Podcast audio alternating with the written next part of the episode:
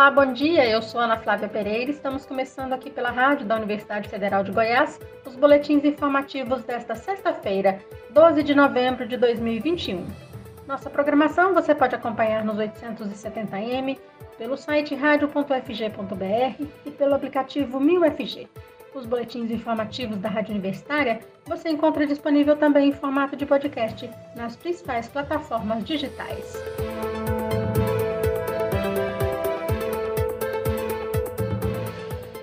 No Brasil, pelo menos metade dos alunos matriculados em escolas públicas ainda não tem um computador com conexão à internet para estudar, passados mais de um ano e meio desde o início da pandemia de Covid-19, quando todas as escolas do país estiveram fechadas e o ensino remoto foi a alternativa para a continuidade do ensino. Este dado faz parte da sétima rodada de uma pesquisa do Instituto Datafolha encomendada pela Fundação Lehman, Itaú Social e Banco Interamericano de Desenvolvimento. O estudo, que investiga como as famílias avaliam a educação não presencial durante a pandemia, mostra que a quantidade de estudantes com computadores e acesso à internet aumentou, mas pouco, desde o início da pandemia. Na primeira das sete pesquisas, realizada em maio de 2020, eram 42% dos alunos índice que chegou a 49% no levantamento mais recente, com base em entrevistas feitas entre agosto e setembro deste ano. Considerando que as escolas continuam aumentando sua dependência dos recursos digitais, mesmo com a volta gradual às aulas presenciais, 51% dos estudantes sem acesso a computadores e internet é considerado um problema grave, segundo especialistas ouvidos em reportagem publicada pela BBC News Brasil. Em janeiro deste ano, um estudo realizado pelo Departamento de Ciência Política da Universidade de São Paulo, USP, e o Centro de Aprendizagem em Avaliação e Resultados da Fundação Getúlio Vargas avaliou a eficiência dos planos de educação remota de estados e capitais e criaram um índice de educação à distância. Foram analisados os meios usados para as aulas, como TV ou internet, seu alcance e qualidade, e os materiais e tecnologias oferecidos aos alunos entre março e outubro de 2020, ou seja, no primeiro ano da pandemia. Os resultados foram considerados desanimadores. A nota média dada pelos pesquisadores aos planos estaduais foi de 2,38 e de 1,6 para o das capitais, ou seja, muito longe dos 10 pontos possíveis na avaliação. Um dos pontos levantados foi de que a maioria das redes de ensino não havia conseguido garantir que seus alunos tivessem meios de acessar as aulas online. Embora quase todos os estados tenham optado pela transmissão via internet, apenas cerca de 15% deles distribuíram dispositivos e menos de 10% subsidiaram o acesso à internet. Instituto Federal de Goiás, campus Aparecida de Goiânia, está com inscrições abertas a um curso técnico de modelagem do vestuário gratuito e que pode substituir o ensino médio. Vamos conferir as informações com o repórter Rodrigo de Oliveira. IFG oferece curso técnico com ensino médio gratuito e sem prova de seleção para moradores de Aparecida de Goiânia. As inscrições para o curso de Educação de Jovens e Adultos Modelagem do Vestuário estão abertas até a próxima segunda-feira, dia 15, e podem ser feitas pelo WhatsApp. Anote aí o número: 062 3507 5989. Repetindo, 062 3507 5989. São 36 vagas no total, não há prova de seleção, basta enviar a documentação comprobatória exigida. Para se inscrever, siga esses passos. Primeiro acesse o site do IFG www.ifg.edu.br. Depois clique em Estude no IFG. Agora vá ao item Seleções em Andamento. Clique em EJA Educação de Jovens e Adultos e depois em Seleção EJA 2022-1. Agora preencha o formulário solicitado e envie pelo site mesmo os documentos pessoais solicitados. As aulas do curso de modelagem do vestuário serão ministradas no IFG de Aparecida de Goiânia e começam no dia 6 de abril. há ainda uma variada gama de cursos técnicos em diversas cidades de Goiás. Para conhecer a lista completa de cursos, basta acessar o site do IFG. Rodrigo de Oliveira para a Rádio Universitária. Federação Nacional dos Jornalistas, FENAGE, está com inscrições abertas ao curso Como se proteger de ataques e ameaças online. A iniciativa conta com o apoio do Fundo de Direitos Humanos dos Países Baixos e é dirigida a profissionais e estudantes de jornalismo. O curso é gratuito e será realizado no dia 27 de novembro, um sábado, entre 9 da manhã e 4 da tarde, em plataforma digital. Os interessados devem fazer inscrição até o dia 25 de novembro.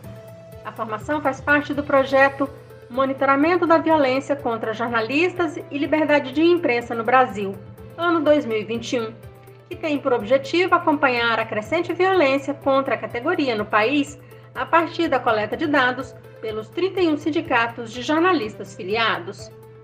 Mais informações no site da Federação Nacional dos Jornalistas, FENAGE.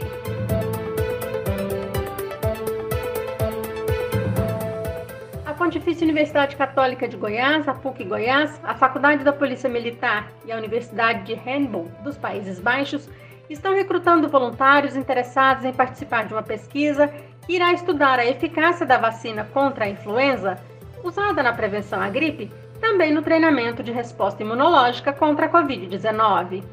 A pesquisa, chamada de Estudo sobre Imunidade Treinada, recruta pessoas voluntárias de 18 a 60 anos de idade que não tenham testado positivo para a Covid-19.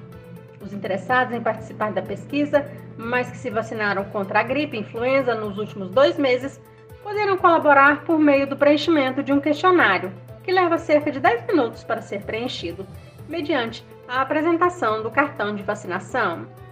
Os interessados devem procurar a área 4 da PUC Goiás, na Praça Universitária, nesta sexta-feira, dia 12, ou na terça e quarta-feira da semana que vem, dias 16 e 17 de novembro.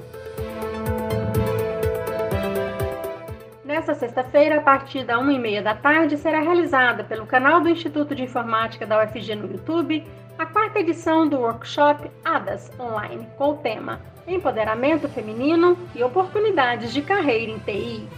O ADAS é um projeto de extensão que, desde 2017, promove a recepção e adaptação das estudantes que ingressaram nos cursos de graduação do INF-UFG.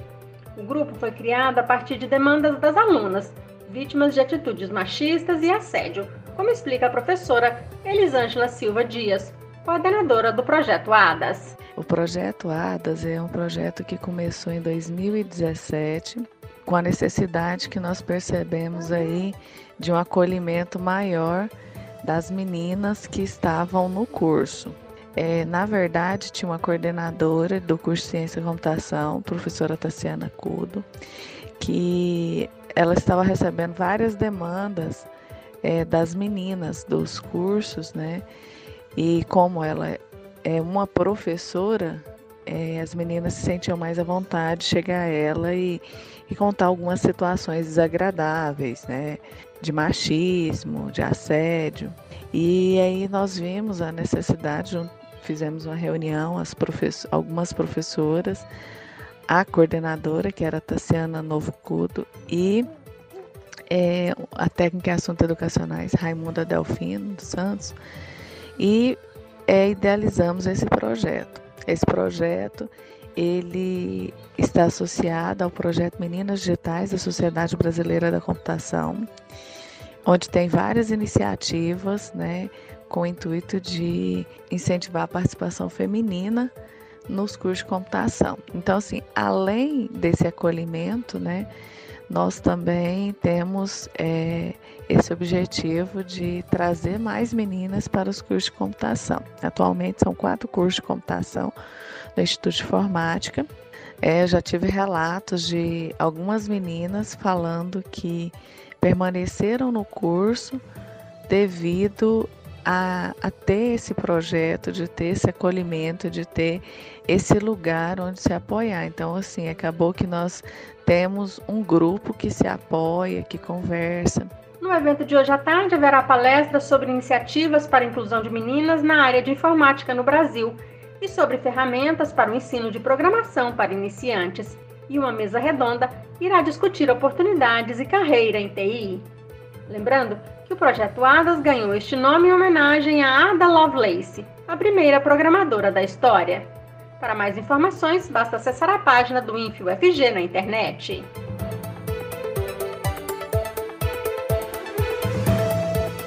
Pesquisa do INCA, o Instituto Nacional do Câncer, mostra que o consumo do álcool deixa marcas genéticas que podem causar o câncer de esôfago.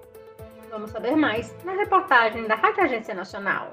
O estudo inédito publicado pela revista Nature Genetics faz parte do projeto Mutographes, liderado pela Agência Internacional para a Pesquisa em Câncer da Organização Mundial da Saúde e pelo Instituto Sanger do Reino Unido e conta com pesquisadores de 10 países. O INCA representa o Brasil e a América Latina no projeto. Durante cinco anos, foram examinados 552 genomas de pacientes com câncer de esôfago de oito países, incluindo o Brasil. Aqui, um dos fatores de risco para o tipo mais frequente da doença, o carcinoma epidermoide, é o consumo de álcool seguido pelo uso do tabaco. O coordenador de pesquisa do INCA, Luiz Felipe Ribeiro Pinto, explica que esse tipo de câncer, que acomete principalmente homens entre 55 e 65 anos, só manifesta sintomas quando está avançado. Consumo médio em pacientes que a gente levantou é em torno de meio litro de cachaça por dia, por algumas décadas. Tá? E o consumo médio de cigarro